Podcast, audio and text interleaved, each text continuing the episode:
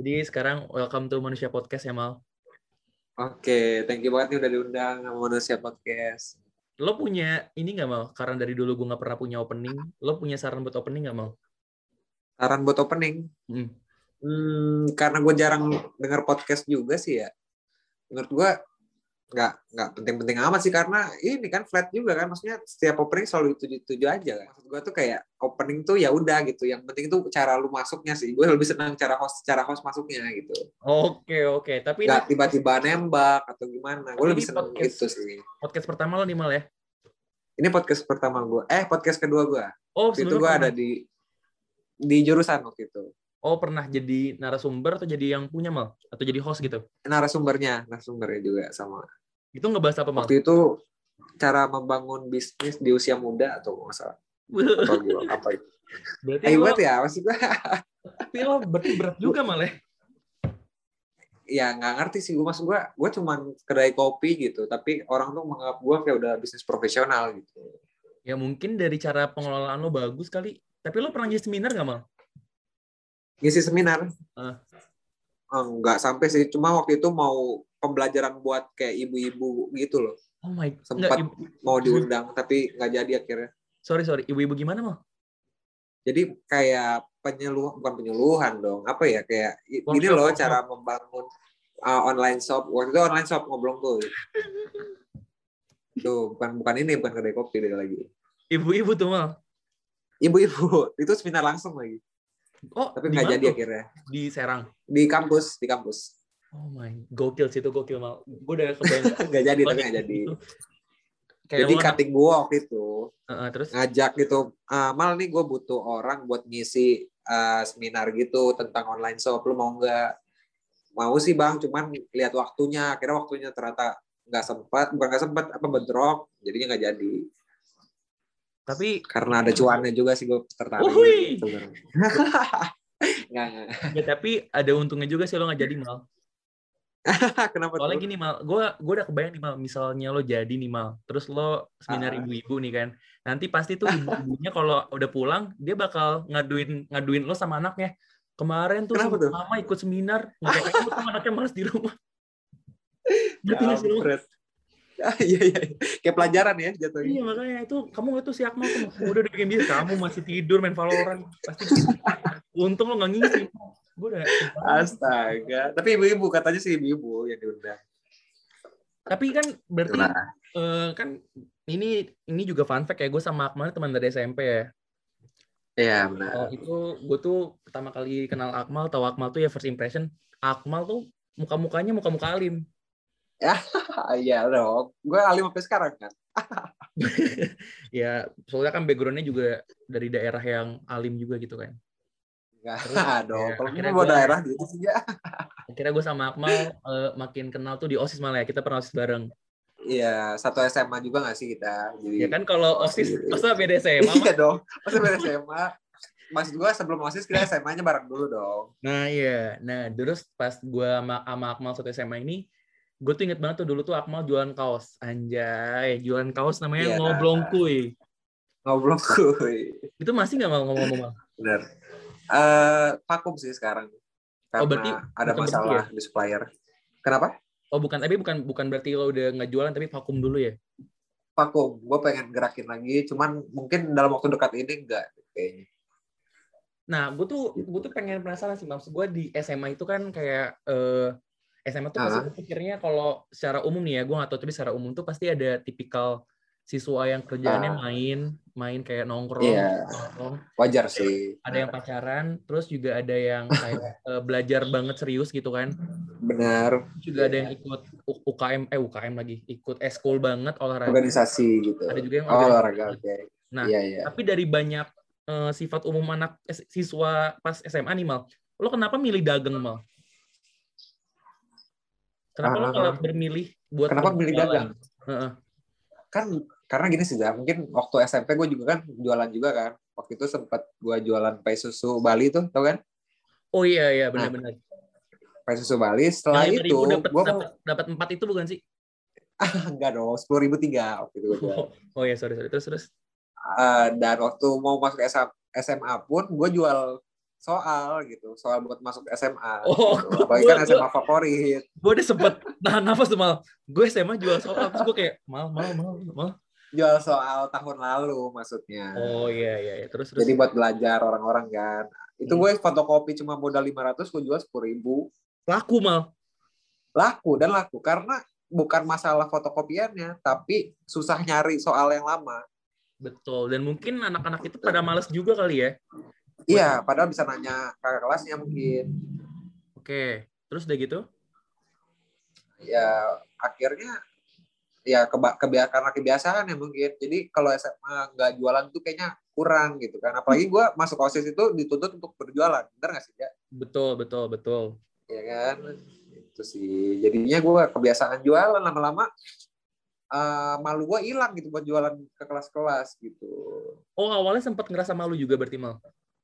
Awal-awal mungkin karena belum kenal sama orang-orang banyak gitu kan. Apalagi gue dulu mungkin lebih ke arah introvert mungkin ya.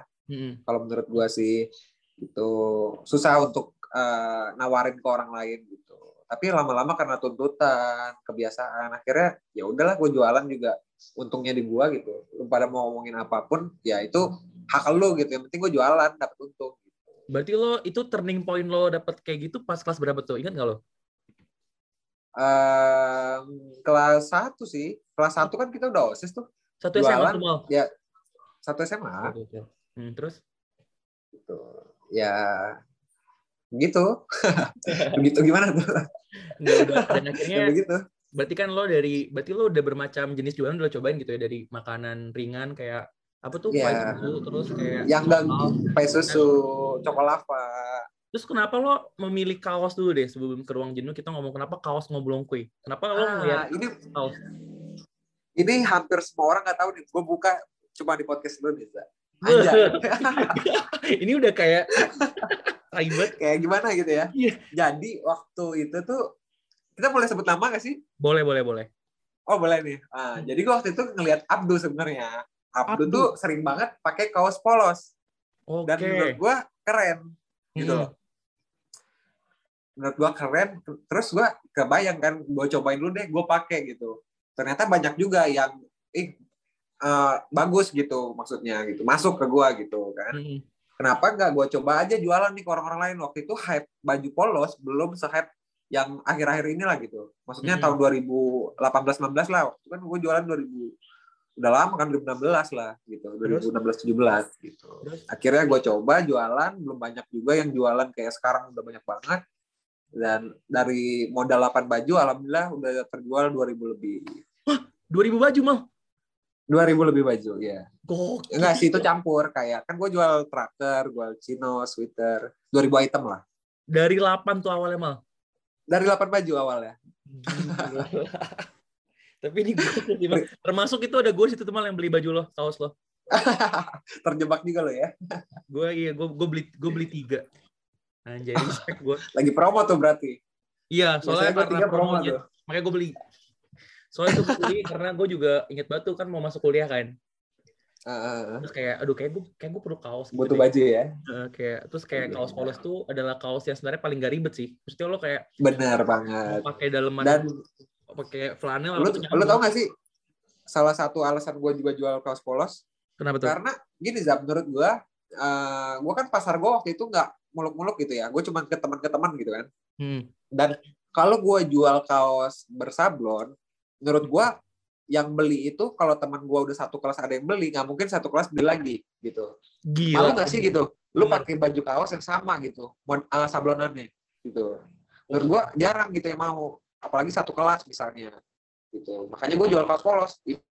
Kalau kaos polos itu lu pakai kaos polos hitam, teman lu lagi pakai kaos polos hitam juga nggak ada malunya gitu, karena ya biasa gitu. Tapi kalau lu pakai kaos misalnya merek A, terus yang satunya merek A juga dan sablonan sama.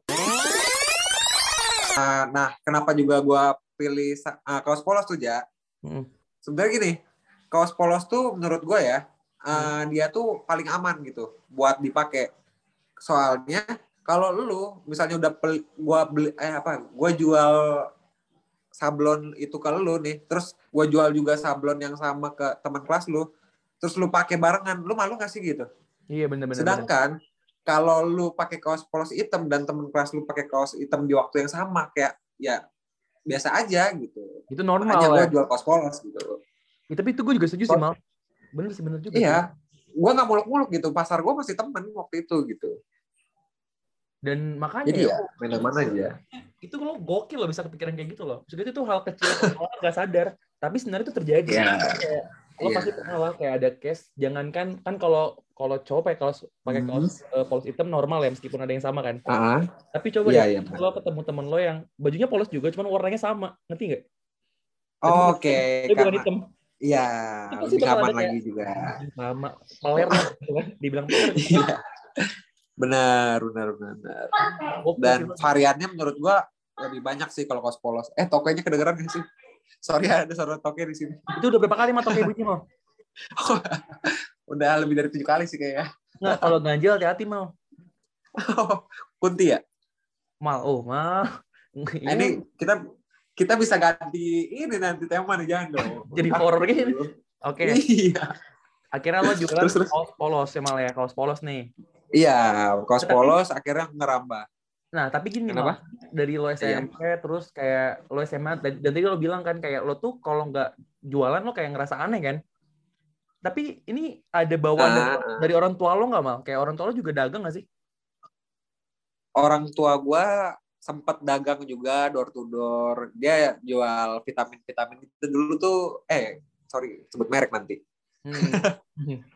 Adalah beberapa merek vitamin yang jualan door to door gitu. Ada kisah-kisah susah juga yang baru gue dengar gitu. Waktu gue kuliah gitu. Jadi gue orang tua gue juga pernah merasakan gitu apa yang gue rasain, struggle-nya sekarang ini gitu. Dan lo tetap menikmati enjoy ini Mal, enjoy kayak passion lo. Berarti ini bisa dibilang passion malah ya? Enjoy. Iya, hobi. Gue hobi banget sama dagang gitu. Karena ketika gue dapet uang, gue tuh merasa happy aja entah kenapa gitu. Sorry, siapa sih yang gak seneng bangsat dapet uang? Bener. Tapi kalau beda dari payah sendiri ya gak sih gitu. Kayak ada nggak, maksud gue tuh something ya. Ini kali ya kalau lo tuh jualan tuh udah bukan buat survive hidup kali ya, ngerti nggak sih? Kayak ada jualan kan buat survive hidup kan, dia kayak jualan. Iya benar banget. Tapi dia nggak menikmati itu kan. Kayaknya kalau lo udah menikmati ya. Dan terus juga mungkin ini juga sih ja, kalau gue pribadi gimana ya? Mungkin uang jajan gue mungkin untuk beberapa orang cukup, tapi untuk gue sendiri kurang gitu, jadi gue harus cari lebih gitu. Dan akhirnya gue jualan. Dan lo nggak meminta orang tua juga kan, lebih memilih untuk mencari sendiri ya? Iyalah, gue nggak mungkin naikin uang jajan dong, gue nggak pernah seumur hidup kayak itu. Bener, malu juga sih Mal ya? Iya malu. Udah, akhirnya lo jualan Ngoblong Kuy SMA dan sekarang lo kuliah bikin itu. Iya. Ruang Jenuh tuh. Oke. Ke kedai kopi tuh, ya. Nah, maksud gue tuh pas lo kuliah itu. Lo bikin kedai Ruang Jenuh itu gara-gara ada hambatan di tadi Ngoblong Kuinya atau emang lo pengen upgrade aja gitu? Gue waktu bikin Ruang Jenuh ini masih jalan Ngoblong Kuy. Jadi jalan ya, kenapa gue bikin Ruang Jenuh ini? Awalnya gue cuma iseng sertifikasi barista. Gue sertifikasi barista, belajar kayak espresso, manual brew. Jadi gratis, ada kelasnya gitu ya. Di kampus lo? Di kampus gue, ya. Jadi gue ikut selama 2 bulan, gue dapet sertifikat, terus gue ngelamar kerja akhirnya. Gitu. Ngelamar kerja. Jadi barista dulu berarti ya di tempat kedai kopi? Gue sempat jadi barista juga, walaupun barista pop es sih sebenarnya. Jadi cuman di racik-racik doang lah istilahnya, nggak ada teknik, skill segala macam. Okay. Terus? Akhirnya gue kepikiran nih, mumpung juga nih gue kan belum ada inilah istilahnya, gue jadi ketua angkatan di jurusan gue, dipercaya gitu kan ya. Jahat sih mungkin ya, memanfaatkan jabatan nih. Ini buat teman-teman yang Akmal tahu kan, jadi ya jadi kan lumayan gitu, maksud gue ketika mau rapat angkatan atau gue juga ikut organisasi di kampus kan, ada rapat himpunan jadi bisa di tempat gue gitu. Sayang kan gitu kalau di tempat orang gitu. Itu namanya memanfaatkan peluang, memaksimalkan peluang, melihat peluang. Benar gitu. Awalnya gue juga nggak mikir sampai sini sih, awalnya tuh cuma pengen rumahan sekalian gue tinggal. dapat rezeki lebih, dapat investor, akhirnya bikin yang cukup proper gitu. Nah itu sih, akhirnya kenapa? Tahun berapa sih itu dia berdirinya? Tahun berapa ini? 1 tahun nih. Bentar lagi tanggal 2 Agustus sudah 1 tahun. Officialnya. Pas tuh ya, PPKM udah kelar katanya. Amin. Siapa tahu jadi hadiah ulang tahun buat Ruang Jenuh. Oke, dan akhirnya lo jenuh nih Mal. Iya. Lo nggak mau nanya kenapa namanya Ruang Jenuh? Ya ini Mal, kan lagi dibikin dulu Mal biar nggak patah. Oh gitu ya. Jadi ngomong-ngomong gini Mal. Tapi teman-teman pasti penasaran kali ya kalau misalnya kenapa dari banyak nama lo ngambil Ruang Jenuh. Ini lo langsung ngatain. Oh boleh. Langsung aja. Kenapa tuh Ruang Jenuh Mal? Coba biar ini aja biar berjalan natural. Kenapa? Gimana? Enggak, tapi dengan lo nanya itu nggak natural anjing. Oh gitu ya. Oke. Sebenarnya ini gue tahu alasannya. Cuman gue pengen dengar lagi nih. Kenapa lo memilih namanya Ruang Jenuh? Kenapa? Gue beli Ruang Jenuh. Mungkin ini lebih dalam dari gue yang ceritain atau gue mungkin udah cerita kalau Niza ya. Dan ini pertama kali doang nih ya? Pertama kali di podcast. Oke. Jadi berusaha terlihat spesial ya? Awal. Jadi, spesial banget nih podcast. Manusia Podcast ya. Jadi gini Za, dulu itu gue di kelas kan suka menulis mimpi gue nih. Apa aja mimpi gue tulis gitu kan. Gue pengen jadi apa, gue pengen buat apa. Akhirnya satu waktu gue nulis, kalau gue tuh bermimpi ya. Bermimpi buat coffee shop yang dimana orang itu bisa cerita di kedai tersebut. Terus dapat minuman gratis gitu dari kita. Karena menurut gue konsep yang seperti ini belum ada gitu di luar sana. Mungkin ada tapi gue belum tahu tuh ada atau enggaknya gitu. Akhirnya ya karena menurut gue ya coffee shop itu banyak yang buat tapi mereka itu jarang yang punya ciri khasnya sendiri gitu. Betul. Jadi gimana caranya gue punya gimmick nih buat coffee shop gue. Nah gimmicknya ini namanya Ruang Jenuh gitu. Jadi buat orang-orang yang jenuh bisa datang ke Ruang Jenuh, cerita ke kita, nanti kita kasih minuman gratis. Lo juga kalau lagi jenuh boleh datang gitu ya. Dapat minuman gratis kok. Oke. Jadi buat temen-temen kalau lo pengen ngopi fancy tapi nggak punya duit, itu aja. Pura-pura jenuh aja ya. Oh jadi itu, jadi lo pengen jadi tempat lo tuh pengen jadi suatu wadah gitu ya? Ruang buat orang-orang yang buta gitu ya? Iya, benar banget gitu. Karena menurut gue juga ngerasain gitu ya, jenuhnya kuliah, segala macam. Gue bosan, nggak tahu mau kemana. Dan rata-rata coffee shop mungkin di daerah gue doang atau di daerah lain juga. Mereka itu menyediakan tempat untuk keramaian gitu. Jarang untuk yang space punya space sendiri gitu. Ibaratnya gue tuh pengen nongkrong gue sendiri terus baristanya mungkin join gitu kan bisa ngobrol gitu.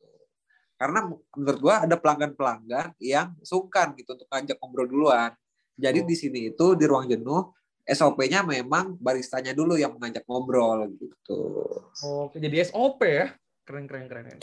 Iya, jadi SOP bagi kita. Tapi ada yang menarik sih, Mal. Kan tadi lo bilang kan lo tuh sadar gitu banyak sekitar kita nih khususnya anak-anak yang masih seumuran kita ya, yang di jenuh tapi nggak punya tempat, nggak punya ruang buat. Benar banget.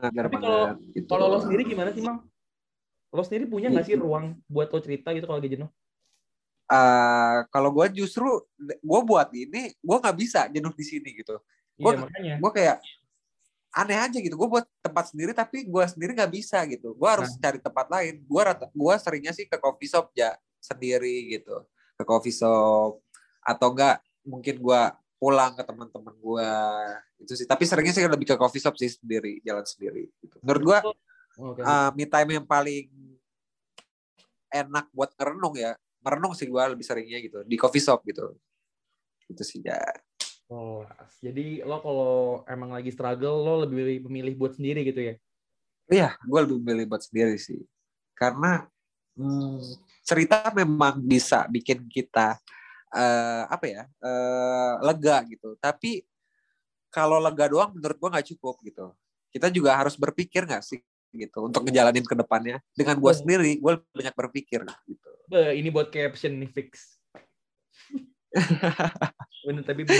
Bener, bener. Tapi gini sih, Mal, gue kan pasti orang-orang yang, ini pandangan gue sebagai orang umum, Mal, ya. Pasti kan orang-orang tuh ngeliatnya wih, si Akmal enak banget ya hidupnya, udah punya kedai kopi sendiri gitu kan. Udah punya tempat, udah punya proses. Kan?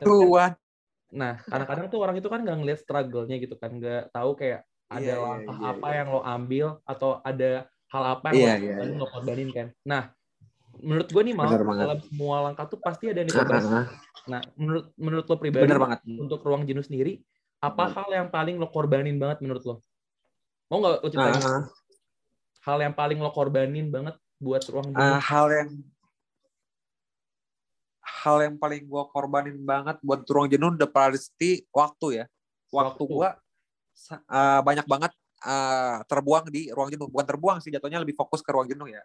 Gitu loh. Ibaratnya gue kerja itu hampir 24 jam gitu. Buat ruang jenuh sendiri gitu. Udah gue kerja di ruang jenuh gitu. Gue juga pendidikan gue akhirnya gue keluar dari UIN, tapi bukan alasan gue karena buka kedai ya. Gue takutnya dicapnya gue keluar kuliah karena ruang jenuh. Nah, gue nggak mau nih ada underestimate seperti ini begitu. Karena teman-teman kuliah gue mikirnya seperti itu sih rata-rata sebelum gue jelasin gitu.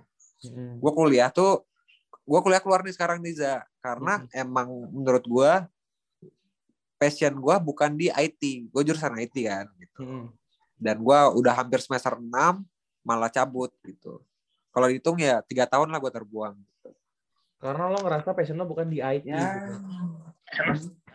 Bukan di IT. Dan menurut gue nggak bisa, orangnya nggak bisa duduk diam di depan komputer gitu. Gue lebih suka interaksi dengan manusia dibandingkan dengan komputer, gitu. Okay, bener. Dan kalau gue pikir-pikir jujur bukan sombong ya, bukan sombong nih tapi sombong gitu kan orang-orang. Tapi IP gue tuh aman, masih 3 lah ibaratnya. Tapi gue yakin banget kalau gue itu lulusnya 7 tahun za. Oh 7 gitu tahun loh. Mal. Kenapa begitu? Karena gue nggak bakal maksimal di saat buat skripsi gitu. Yang jadi masalah adalah skripsinya nanti gitu. Oke. Gue pede banget bakal 7 tahun. Dan kalau gue hitung-hitung secara matematis gitu, gue mending 3,5 tahun di passion yang gue suka dibandingkan gue harus 7 tahun di jalan-jalan seperti ini gitu yang gak gue sukain lah ibaratnya. Iya, benar-benar. Tapi kan berarti lo berhenti kuliah ini kan langkah yang gede banget ya? Iya, tapi kan bukan karena ruang jenuh ya. Iya, ya maksud gue ini lo intinya lo tuh berhenti kuliah itu karena keputusan lo sendiri dan berdasarkan pertimbangan kan, bukan kayak asal gitu kan. Nah tapi itu juga jangan sampai orang-orang gitu makanya tanpa perhitungan matang-matang gitu ngelihat si Bill Gates keluar dari itu jadi sukses kan ya, apa ya maksud gua berapa banyak sih orang yang keluar kuliah tapi sukses gitu. Betul dan gua pun keluar kuliah mau kuliah lagi gitu, bukannya enggak gitu. Bahkan kalau dikasih rezeki lebih gitu, gue pengen kuliah luar negeri gitu kalau bisa, amin ya. Ngambilnya berarti apa tuh Mal? Sekarang gue ngambil manajemen di Bogor. Oh, ngambil manajemen di Bogor, IPB? Iya, karena enggak ada pakuan swasta.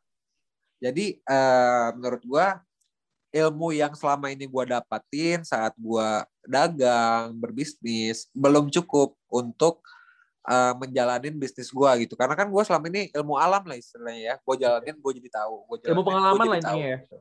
Iya pengalaman, sedangkan gue secara teori belum matang gitu. Nah gue juga pengen belajar lah secara teori, jadi gue murni nyari ilmu juga sih ngambil manajemen ini. Nah tapi ini mau gue kepo sih ini orang tua gimana orang tua?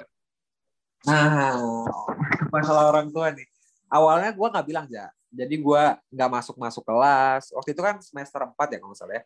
Semester 4 tuh gue bener-bener yang namanya putus hubungan sama kelas lah gitu. Gue kira putus. Gue nggak ada kabar.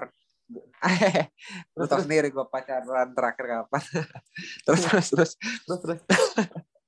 Terus ya gue nggak bilang-bilang lah. Akhirnya waktu itu gue cobain beraniin bilang kan kalau gue mau ngambil cuti awalnya. Gitu mau ngambil cuti kuliah. Terus gue juga ngeliat ternyata waktu cuti kuliah itu harus bayar 50% dari biaya UKT gitu. Karena gue orangnya sangat matematis, sangat perhitungan terhadap hal seperti ini, worth it dan tidak worth it ya, bukan pelit gitu. menurut gue ini nggak worth it gitu. Gue nggak dapat apa-apa, kuliah pun online gitu.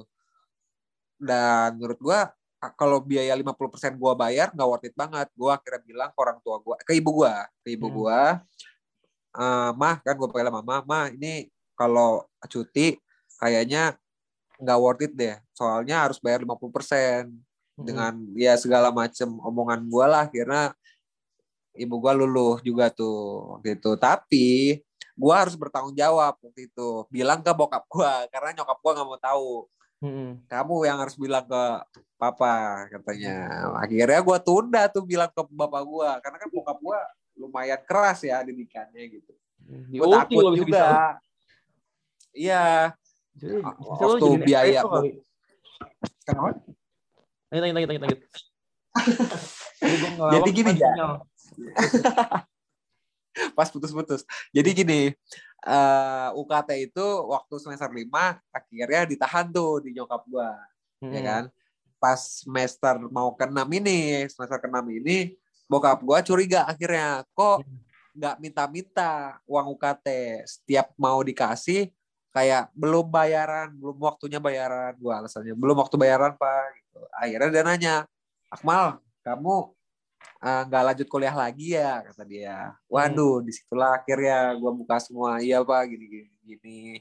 Akmal udah mau nyari. Ya gue ngulerin dikit sih bokap gue gitu. Akmal anaknya emang masa depannya mau ke bisnis lah, gini-gini lah gitu kan. Akhirnya bokap gue lulus juga tuh, diizinin. Tapi harus tanggung jawab sama kuliahnya nanti gitu ya. Ya. Akhirnya keputusan orang tua besar sih gitu. Iya, Mal, buat gue keluar kuliah. Itu keputusan yang besar banget sih, Mal. Besar banget, apalagi gue udah jalanin, kalau udah jalan sekarang ya, gue udah 3 tahun gitu. Sedangkan teman-teman gue udah menyusun skripsi, gue nanti maba di ospek gitu. Iya, maksudnya itu bakal maksudnya itu mengaruhi apa ya? Mungkin lo harusnya sih mungkin gini Mal ya. Maksud gue tuh kayak kalau lihat teman-teman lo udah pada skripsi dan lo baru mulai kuliah, kan pasti dari sisi psikologis lo bakal ada rasa kayak anjir. Ngerti? Iya, tapi balik lagi aja. Sebenarnya kuliah itu apa sih yang kita cari gitu?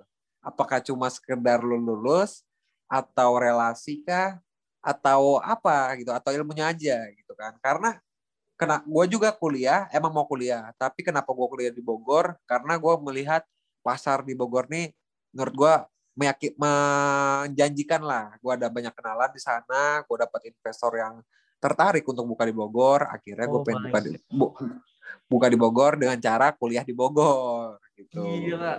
Bahkan dalam pendidikan pun lo melihat peluang bisnis ya. Iya, jadi gue daerahnya gue lihat dulu nih. Gitu. Di Bogor nih kampusnya apa aja. Gue mau masuk IPB mahal banget itunya kalau masuk mandiri. Jadi gue mending swasta aja deh. Berarti itu ada sedikit teaser ya, ada rencana Ruang Jenuh goes to Bogor ya. Amin. Wah. Wow. Aja. Tapi itu kalau buat berarti lo awalnya Ruang Jenuh itu dari itu tadi ya, dari lo punya idealis, punya ideologi kayak gitu, terus dibujuk di rumah dulu, akhirnya dapat investor, dapat partner juga kali ya. Lo berpartner juga nggak sih? Gue berpartner juga, gue berpartner sama jurusan gue, teman jurusan gue lah. Akhirnya berpartner, akhirnya jadi Ruang Jenuh gitu. Nah sekarang kan. Yeah. Ini gue pengen nanya ini sih, Mal. Gue nanya kalau udah bukan sebagai teman nih, tapi sebagai orang yang bikin usaha kopi ya. Boleh. Sekarang kan lagi PPKM nih, Mal ya. Atau jangan PPKM. Jangan dari PPKM. Dari lagi PPKM. Dari PSBB. Ya dari PSBB aja gitu ngomongnya. Dari PSBB itu kan pasti ada struggle kan. Struggle ya. Nah sekarang ada PPKM lagi nih, Mal. Menurut lo aja nih, Mal, sebagai orang yang bikin usaha gitu ya, yang bisa dibilang itu udah jadi penghasilan lo gitu kan? Iya pasti. Lo lebih ngerasa lebih parah PSBB atau PPKM mal? Itu dulu deh. Lebih parah PSBB atau PPKM? PPKM lah jelas. Kalau gini aja parah PPKM, karena kalau PSBB itu orang disuruh untuk tidak keluar, maksudnya dalam batas-batasan new normal gitu. Tapi kalau PPKM ini virusnya pun mendukung za. Datanglah varian Delta, emang orangnya tuh kalau gini ya, kalau cuma peraturan, orang tuh tetap bebel gitu. Cuma peraturan doang yang dibuat gitu. Covid juga udah lumayan lama, kan PSBB itu kalau nggak salah di bulan 8 ya, Agustus gitu. Sedangkan COVID itu dari bulan 3 awal kan. Iya, 5 bulan lah. Gitu. Udah 5 bulan orang mendek di rumah, siapa yang nggak mau keluar gitu kan. Betul. Sedangkan kalau PPKM ini varian Delta gitu, yang baru. Dan itu emang terbukti parahnya gitu. Itu sih bikin orang tuh bukan cuma dari peraturan, tapi dari secara pribadi pun takut untuk keluar. Iya.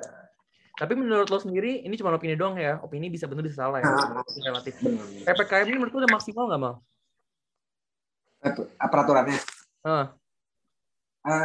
Menurut gue ya, dari PPKM, dari PSBB, menurut gue peraturannya nggak, apa ya, bisa dibilang nggak logis gitu. Oh, bukan nggak maksimal, tapi nggak logis ya?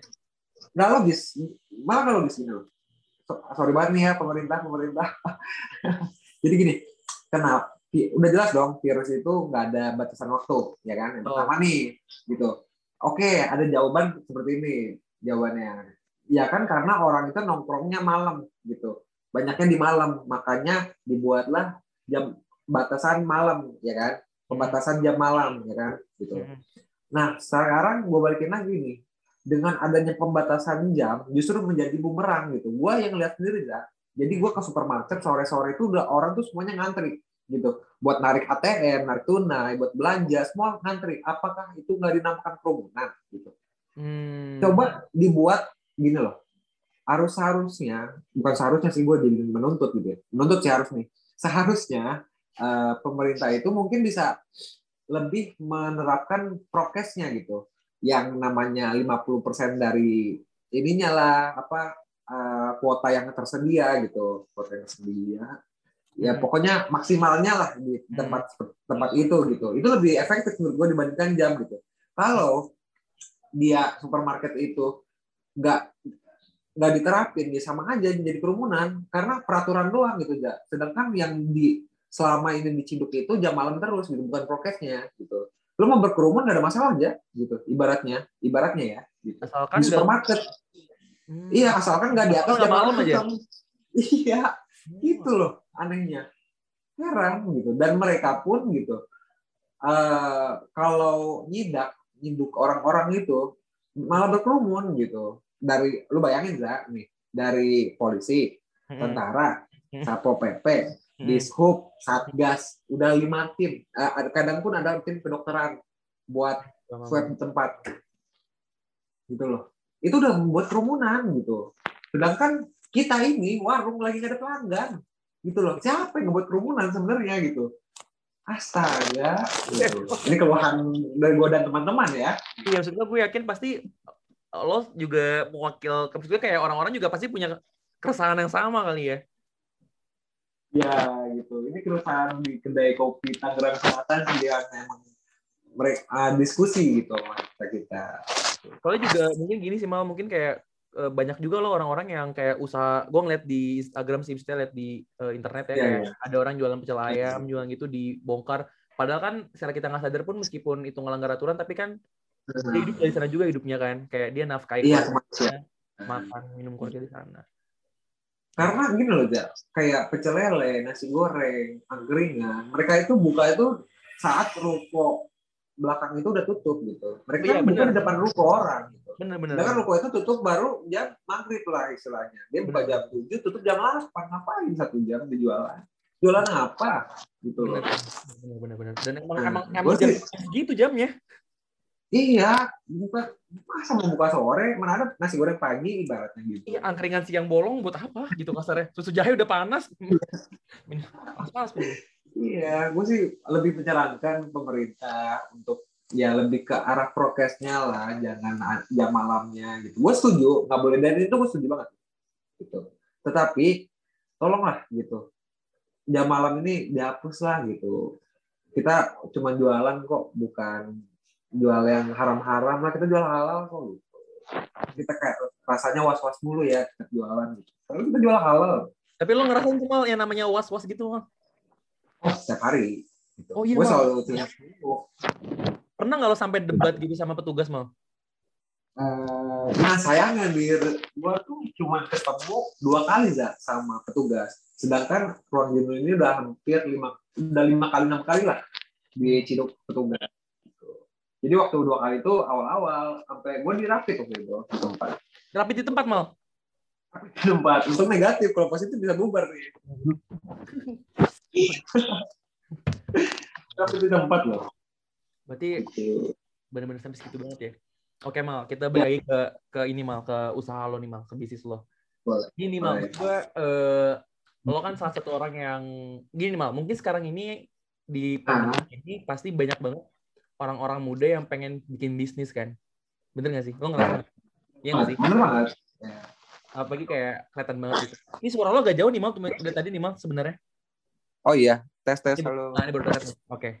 Kan banyak banget nih kan sekarang, apalagi di angkatan 2000 udah banyak banget yang umurnya udah 20 tahun semua. Iya, dewasa lah ya. Betul. Dan menurut gue kan lo kan udah mengenal bisnisnya kan dari lebih muda kan daripada kita-kita nih Mal. Aduh, iya. Enggak ini kan yang gue lihat Mal ya. Lo ada nggak sih Mal? Ini gue nanya gini di akhir.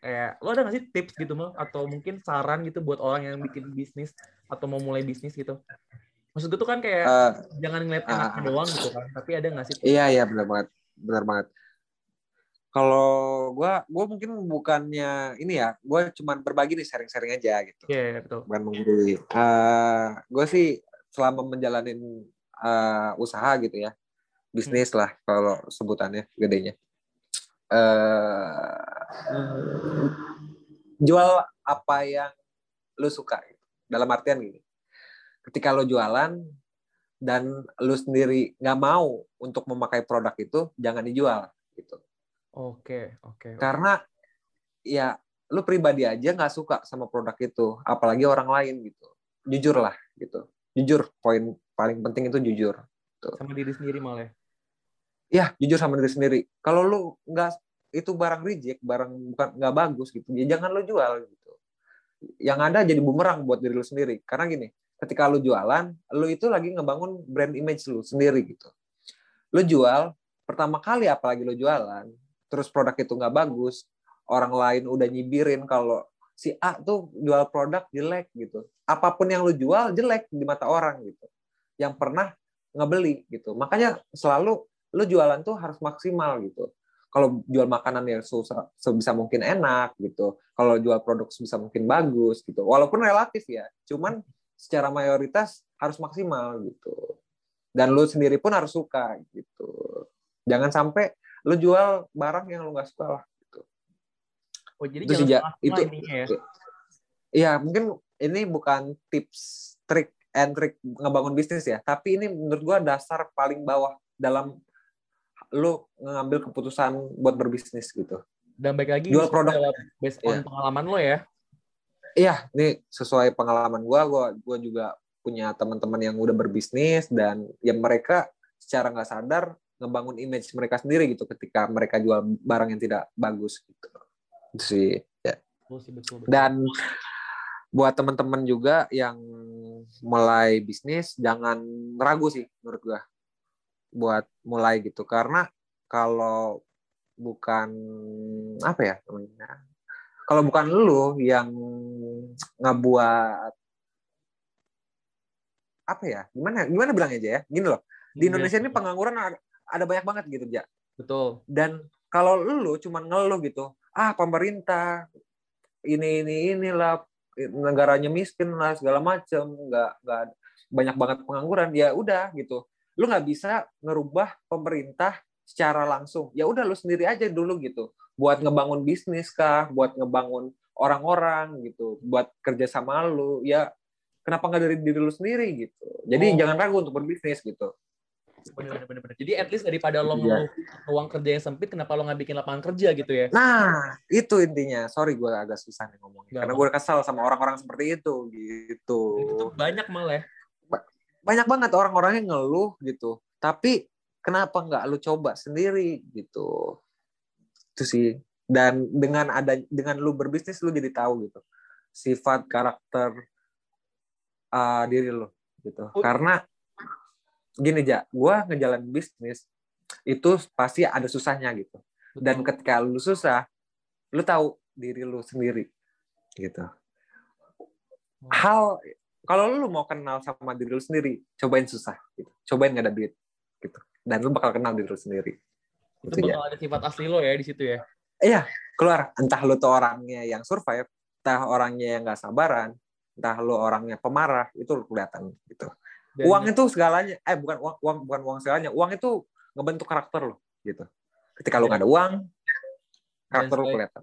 Dan selain ngeliat diri sendiri juga bisa ngeliat temen lo ya, iya nggak sih? Iya, bener banget dong. Itu udah pasti. Temen lu dari mana nih kalau lu susah gitu kan? Bener-bener. Wah, gila, Mak. Jujur nih gue jadi belajar gitu sama lo nih, Mak. Kita sharing-sharing di sini. Bener-bener. Tapi ini gitu. Gokil sih, Mak. Yang menarik banget sih, Mak. Soalnya emang yang ngomongin tuh, gue selalu masuk akal sih, Mak. Emang bener juga sih. Dan kayak gue ngeliat lo ngambil langkah tadi sampai berhenti kuliah itu menurut gue gokil sih. Itu bentuk lo udah punya kepribadian yang beda, ngerti gak sih, Mal? Kayak, soalnya nggak semua orang bisa kayak gitu loh, Mal. Dan lo berani buat ambil. Dan gue juga gini, Ja. Gue juga mau berterima kasih sama orang tua gue gitu. Karena kalau bukan karena dia, gue nggak mungkin gitu buat keluar kuliah. Siapa sih orang tua yang izinin anaknya udah jalan 3 tahun kuliah, diizinin gitu buat keluar gitu. Betul. Gue makasih buat mama, papa, gitu kan, udah mengizinkan gitu, udah percayalah sama anaknya. Support gitu. Banget gitu ya? Iya, support banget. Support terbesar gue, orang tua gue, gitu. Baik lagi ke orang tua gitu. Kalau orang tua lu nggak ngizinin ya jangan gitu. Soalnya restu, ridhonya Allah, ridhonya orang tua. Wah, iya jelas. Ngomongin agama nih. 3 tahun mau jadi itu, Maaf. Iya, bener banget dong. Jadi sekarang what next, Maaf? Sekarang target hidup apa lagi, Maaf? Setelah kedai kopi, apa lagi yang lo pengen capai ke depannya? Kan kuliah tuh, manajemen, tadi ada teaser dikit mau ada di Bogor. Iya. Ada lagi nggak mungkin ini? Bisa mungkin kayak gue pengen banget nanti in the end of the day ada satu mall gue dia di Bogor gitu. Kalau sekarang ya gue tahun ini sih baru kepikiran ternyata uang itu bukan segalanya gitu. Gue udah pernah megang uang banyak, gue juga pernah nggak punya uang sama sekali gitu. Jadi ternyata uang itu cuma alat untuk lo mencapai kebahagiaan gitu. Gue sekarang simple aja, gue cuma pengen bahagia gitu. Jadi, my God. Iya, benar nggak sih kalau uang itu cuma alat buat lo mencapai kebahagiaan gitu kan? Betul. Ya ujung-ujungnya apa? Kebahagiaan gitu. Ternyata dunia ini yang lo cari adalah kebahagiaan gitu. Di luar konteks agama ya kita bahas. Iya betul. Dan uang tuh salah satu alat buat lo dapet kebahagiaan itu ya. Iya benar, dengan lo beli PS mungkin lo bisa bahagia, dengan lo beli ini lo bisa bahagia gitu. Ujung-ujungnya bahagia kok gitu. Tapi itu kalau udah di poinnya, ada nggak bisnis lagi mungkin yang selain kedai kopi yang pengen lo buka? Ada nggak di pikiran lo? Untuk sekarang sih gue lebih fokus ke dunia kopi ya, karena gue punya tim yang bagus, tim yang siap lah untuk kedepannya. Insya Allah tahun ini gue mau buka kalau emang rezeki di Tangerang Kota. Oh, gitu. Jadi Tangerang Kota sama Bogor nih, Mal? Insya Allah kalau emang rezeki, doain aja. Kalau misalnya butuh orang mau, bantu bukan? Kalau butuh orang untuk menjadi baik, mau jenuh.